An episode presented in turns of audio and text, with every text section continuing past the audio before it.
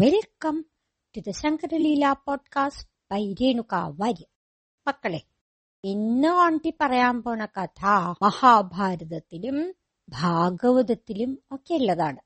ഭാഗവതം പറയാൻ തന്നെ കാരണക്കാരനായ ഒരു രാജാവിന്റെ കഥയാണ് ആണ്ടി ഇപ്പൊ പറയാൻ പോണത്. എന്താ കഥ എന്ന് ഇപ്പൊ നിങ്ങൾ ഊഹിച്ചിട്ടുണ്ടാവോ? ആർക്കെങ്കിലും പറയാൻ പറ്റോ? ആമോ, കൈവയ്ക്കല്ലോ. പറയൂ, ഏത് രാജാവിന്റെ കഥയാ പറയാൻ തുടങ്ങണത്? പരീക്ഷിത് മഹാരാജാവ്. വോ, മോൾ വളരെ മിടുക്കനായിട്ട് പറഞ്ഞല്ലോ. വെരി ഗുഡ്, ആണ്ടിക്ക് ഇഷ്ടായിട്ടോ. പരീക്ഷിത് മഹാരാജാവിന്റെ കഥ തന്നെയാണ് ഇന്ന് പറയാൻ പോണത്.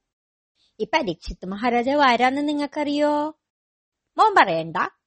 ഈ മോള് കഥ കേൾക്കുകയല്ലാണ്ട് ഒരിക്കലും എന്തെങ്കിലും ഒന്ന് പറഞ്ഞു കേട്ടിട്ടില്ല. അതുകൊണ്ട് മോള് പറയൂ, ആരാണ് പരീക്ഷിത് മഹാരാജാവ്? ആ, മോളൊക്കെ അറിയാം. എന്നിട്ടാണ് മിണ്ടാതിരുന്നിരുന്നേ. അഭിമന്യുവിന്റെ മകൻ. അഭിമന്യു ആരാ? ആ, അതും അറിയാല്ലേ. Very good. അർജുനന്റെ മകൻ അഭിമന്യു.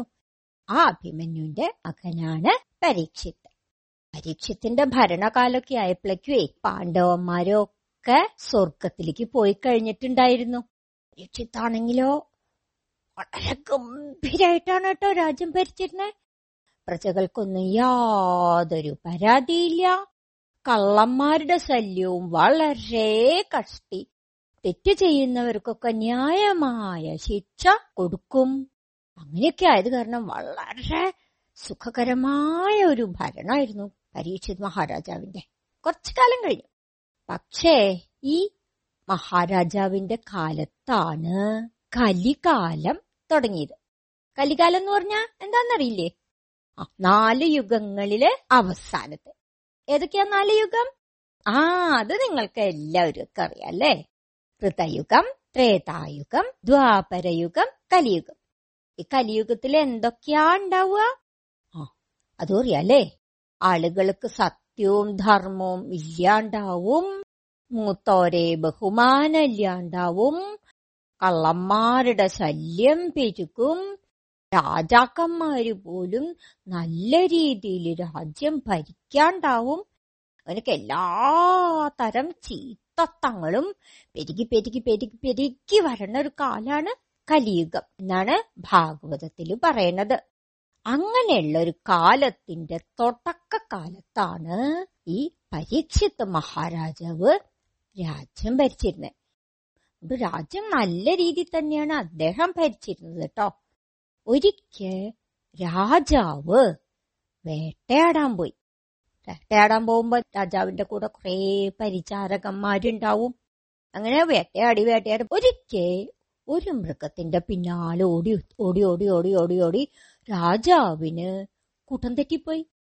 ഒറ്റയ്ക്കായി. കുതിരപ്പുറത്ത് കുറേ പോയി. ഇടയ്ക്ക് വെച്ചിട്ട് രാജാവിന് ദാഹിക്കാൻ തുടങ്ങി. വെള്ളം കിട്ടണ്ടേ? എവിടെയാ കിട്ടുകയെന്നറിയില്ലല്ലോ. കാട്ടിലാവുമ്പോ വെള്ളം കിട്ടാൻ നല്ല എളുപ്പമാണെന്ന് രാജാവിനറിയാം. കാരണം എന്താ? പുഴകളുണ്ടാവും, അരുവികളുണ്ടാവും, കുളങ്ങളുണ്ടാവും, ഇതൊക്കെ ഉണ്ടാവില്ലേ. ധാരാളം വെള്ളം കുടിക്കാനൊക്കെ പറ്റും. പക്ഷേ ഇത് എവിടെ കിട്ടുന്നറിയണ്ടേ. രാജാവ് അങ്ങോട്ടും ഇങ്ങോട്ടും ഒക്കെ നോക്കാൻ തുടങ്ങി. അങ്ങനെ ഇരിക്കുമ്പോ ഒരാശ്രമം കണ്ടു. ഇവിടെ വെള്ളം കിട്ടുണ്ടാവും എന്ന് വിചാരിച്ച് അങ്ങോട്ട് ചെന്നു നോക്കിയപ്പോ എന്താന്നറിയോ, അവിടെ ഒരു മഹർഷി കണ്ണടച്ച് ഇങ്ങനെ ധ്യാനിച്ചിരിക്കുകയാണ്. ഈ രാജാവേ മഹർഷിയോട് ചോദിച്ചു, മഹർഷിയെ കുടിക്കാൻ ഇത്തിരി വെള്ളം തരുവോ? പാവ മഹർഷി ധ്യാനത്തിലിരിക്കല്ലേ. ഈ രാജാവ് ചോദിച്ചത് കേട്ടില്ല. അപ്പൊ രാജാവ് ഒന്നും കൂടി ഉറക്കെ ചോദിച്ചു, ഇത്തിരി വെള്ളം കുടിക്കാൻ തരുവോ? ദാഹിച്ചിട്ട് വയ്യ. അപ്പോഴും മുനി ധ്യാനത്തിൽ നിന്ന് ഉണർന്നില്ല. ധ്യാനത്തിൽ നിന്ന് ഉണർന്നാലല്ലേ രാജാവ് പറയണത് കേൾക്കുള്ളൂ. മുനി അത്ര ആഴത്തിലുള്ള ധ്യാനത്തിലായിരുന്നേ. അതുകൊണ്ടാണ് ഉണരാതിരുന്നത്. പക്ഷേ കലികാലത്തിന്റെ തുടക്കല്ലേ. രാജാവിന് പെട്ടെന്ന് അഹങ്കാരം കയറി. ആഹാ, ഒരു രാജാവായ ഞാൻ ചോദിച്ചിട്ട് വെള്ളം തരാൻ ഈ മുനിക്ക് പറ്റില്ല അല്ലേ? എന്റെ ചോദ്യം കേട്ടതായിട്ടും കൂടി ഭാവിക്കണില്ല. രാജാവ് എന്താ ചെയ്തേന്നോ, എന്നാ ഒരു കാര്യം ചെയ്തേക്കാൻ, ഇങ്ങനെ ഒന്ന് അപമാനിച്ചിട്ടുള്ള ഒരു കാര്യമല്ലോ എന്ന് വിചാരിച്ചിട്ട് ചുറ്റും നോക്കിയപ്പോഴേ അവിടെ ഒരു പാമ്പ് ചത്തു കിടക്കണു. രാജാവ് എന്ത് ചെയ്തു എന്നറിയോ, ആ വില്ലുകൊണ്ട് പാമ്പിനെ അങ്ങോട്ട് കോർത്തിടുത്തു. എന്നിട്ട് മുനിയെ അപമാനിക്കാൻ വേണ്ടിയിട്ട് ഈ മുനിയുടെ കഴുത്തിൽ കൂടെ പാമ്പിനെ അങ്ങോട്ട് ഇട്ടു. ആ മുനിയുടെ പേരെന്തായിരുന്നു എന്നറിയോ? ശമീക മഹർഷി. എന്താ മഹർഷിയുടെ പേര്? ശമീക മഹർഷി. ചത്ത പാമ്പിനെ ഇട്ട് രാജാവ് അങ്ങ് പോയി. അപ്പോഴേക്കും കൂട്ടക്കാരെയൊക്കെ കണ്ടുപിടിച്ചു. അവരുടെ കയ്യിലുണ്ടായിരുന്ന വെള്ളമൊക്കെ രാജാവിന് കൊടുത്തു. അങ്ങനെ രാജാവിന്റെ ദാഹമൊക്കെ മാറി, രാജാവ് തിരിച്ചുപോയി. പിന്നെ ഈ മുനിയെ പറ്റിയിട്ടോ ഒന്നും രാജാവ് ആലോചിച്ചില്ല. ഈ മുനി അറിഞ്ഞിട്ടില്ല രാജാവ് ചത്ത പാമ്പിനെ കഴുത്തിലിട്ടത്. മുനി പിന്നെയും ധ്യാനത്തിൽ തന്നെ ഇരിക്കുകയാണ്. പക്ഷേ ഈ മഹർഷിയുടെ മകനുണ്ടല്ലോ, ആ മകൻ കുട്ടികളുടെ കൂടെ അപ്പുറത്ത് ഒരു കുളത്തിൽ നീന്തി കളിക്കുകയായിരുന്നേ. രാജാവ് വന്നതോ മഹർഷിയുടെ കഴുത്തില് ചത്ത പാമ്പിനെ ഇട്ടതോ ഒന്നും മകനറിഞ്ഞിട്ടില്ല. വേറെ രണ്ട് കുട്ടികള് ഈ മഹർഷിയുടെ കഴുത്തില് ചത്ത പാമ്പ് കിടക്കണത് കണ്ടു. കുട്ടികൾ ഓടി കുളത്തിൽ ചെന്നിട്ട് ഈ മകനെ വിളിച്ചു, ശൃംഗി ശൃംഗി. മകന്റെ പേരതാണേ. അത് വിളിച്ചിട്ട് പറഞ്ഞു, ദേ നോക്കൂ, നിന്റെ അച്ഛന്റെ കഴുത്തില് ആരോ ചത്ത പാമ്പിനെ കൊണ്ടിട്ടേക്കണു, ഓടിവാ. ശൃംഗി കുളിയൊക്കെ മതിയാക്കി ഓടി വന്നു. നോക്കിയപ്പോ എന്താ, അച്ഛൻ ധ്യാനത്തിലിരിക്കുന്നുണ്ട്. അച്ഛന്റെ കഴുത്തില് ചത്ത പാമ്പിനെ ഇട്ടിട്ടുണ്ട് ആരോ. ഈ ശൃംഗിയെ ഭയങ്കരമായിട്ട് ദേഷ്യം വന്നുട്ടോ. ആഹാ, എന്റെ അച്ഛന്റെ കഴുത്തില് ചത്ത പാമ്പിനെ ഇട്ട പാപി ആരാ? ആരായാലും ശരി, അയാള് ഏഴു ദിവസത്തിനകം തക്ഷകൻ കടിച്ചു മരിക്കാൻ ഇടവരട്ടെ. ആ സമയൊക്കെ ആയപ്പോഴേക്കും ഈ ശമീക മഹർഷി ധ്യാനത്തിൽ നിന്ന് ഉണർന്നു. നോക്കിയപ്പോഴാണ് കഴുത്തിൽ ചത്ത പാമ്പ് കിടക്കണു. മോനാണെങ്ങനെ ദേഷ്യപ്പെട്ടു നിൽക്കണു. വേഗം മഹർഷി എന്ത് ചെയ്തു, ഈ പാമ്പിനെ എടുത്ത് മാറ്റിക്കളഞ്ഞു. എന്നിട്ട് മോനോട് ചോദിച്ചു, എന്താ മോനെ ഇങ്ങനെ ദേഷ്യപ്പെട്ട് നിൽക്കണേ, ആരാ ഇത് ചെയ്തത്? ഓ, മകൻ പറഞ്ഞു, ആരാ ഇത് ചെയ്തതെന്നൊന്നും അറിയില്ല അച്ഛ, പക്ഷേ ആ ചെയ്ത ആളെ ഏഴു ദിവസത്തിനകം തക്ഷകൻ കടിച്ചു മരിക്കും, അത് ഞാൻ ശപിച്ചിട്ടുണ്ട്. അപ്പോ മഹർഷി കണ്ണടച്ച് ധ്യാനിച്ചു നോക്കി. മഹർഷിമാർക്കൊക്കെ ദിവ്യദൃഷ്ടിയുണ്ടേ. ആ ദിവ്യദൃഷ്ടി കൊണ്ട് മഹർഷിക്ക് എല്ലാം മനസ്സിലായി.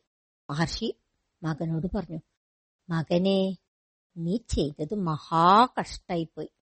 ഇത് ചെയ്തത് ആരാന്ന് എനിക്ക് മനസ്സിലായി. പരീക്ഷിത്ത് മഹാരാജാവാണ് ഇത് ചെയ്തത്.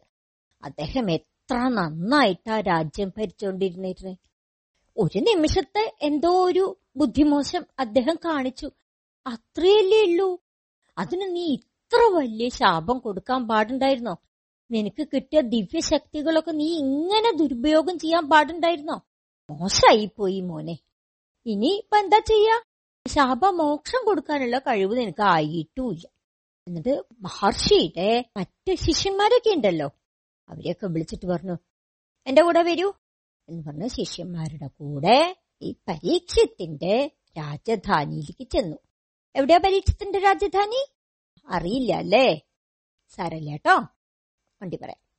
ഹസ്തിനപുരം കേട്ടിട്ടില്ലേ? ഹസ്തിനപുരം, ആ അത് കേട്ടിട്ടുണ്ട് അല്ലേ. ഏതാ ഹസ്തിനപുരം? അതേ, ദുര്യോധനന്റെ രാജധാനിയായിരുന്നു. പക്ഷേ മഹാഭാരത യുദ്ധം ഉണ്ടായില്ലേ? മഹാഭാരത യുദ്ധം ഉണ്ടായപ്പോ പാണ്ഡവരുടെ രാജ്യവും ഈ കൗരവരുടെ രാജ്യവും കൂടി ഒന്നായില്ലേ? അങ്ങനെയാണ് പരീക്ഷിത്തിന്റെ രാജധാനി ഹസ്തിനപുരിയിലെ ആയത്. അവിടെ ചെന്നു. അവിടെ ചെന്നപ്പോ രാജഭടന്മാരൊക്കെ രാജാവിന്റെ അടുത്ത് ചെന്ന് പറഞ്ഞു, ഏ ഒരു മഹർഷി കാണാൻ വന്നിട്ടുണ്ട് അങ്ങേ. രാജാവിന് ഈ മഹർഷിയുടെ കഴുത്തിൽ ചത്ത പാമ്പിനെ ഇട്ടതൊന്നും ഓർമ്മയില്ല കേട്ടോ. അതൊക്കെ രാജാവ് മറന്നേ പോയി. മഹർഷിമാരെ പക്ഷെ അപ്പോഴും ബഹുമാനം തന്നെയാണ്. ഒരു നിമിഷത്തെ എന്തോ ഒരു ബുദ്ധിമോശം കൊണ്ട് രാജാവ് അങ്ങനെ ചെയ്തു പോയിന്നേയുള്ളേ. രാജാവ് വേഗം മഹർഷിയെ ആദരിച്ചിരുത്തിട്ട് ചോദിച്ചു, അങ്ങേക്ക് എന്നെ കൊണ്ട് എന്താ വേണ്ടത്? അപ്പോ ശമീക മഹർഷി പറഞ്ഞു, രാജാവേ എനിക്കൊന്നും വേണ്ട, ഞാൻ അങ്ങയുടെ ഒരു വിവരം പറയാൻ വന്നത്. എന്ത് വിവരം? മഹർഷി ഉണ്ടായ സംഭവങ്ങളൊക്കെ പറഞ്ഞു.